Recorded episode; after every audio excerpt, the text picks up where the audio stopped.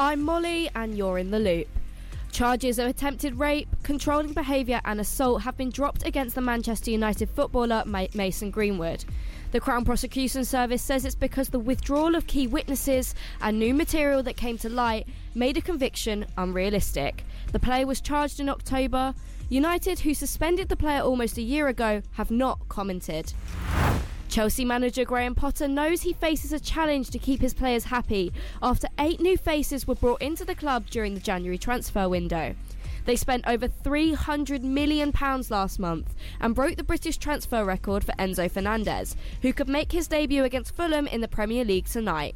Potter says man management will be key in the coming months. Only 11 can play and only a certain amount can be in, in squads. So there's always going to be ones that will be disappointed, and it's about being as honest and open and um, respectful uh, uh, and transparent as you as you can.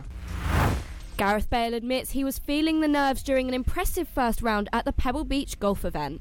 The former Real Madrid and Tottenham star finished on 7 under par, alongside professional partner Joseph Bramlett. Bale says it's a different pressure to what he's used to.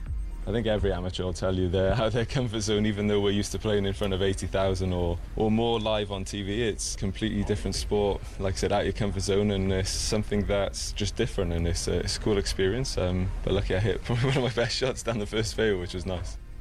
That was your Loop Sports Roundup.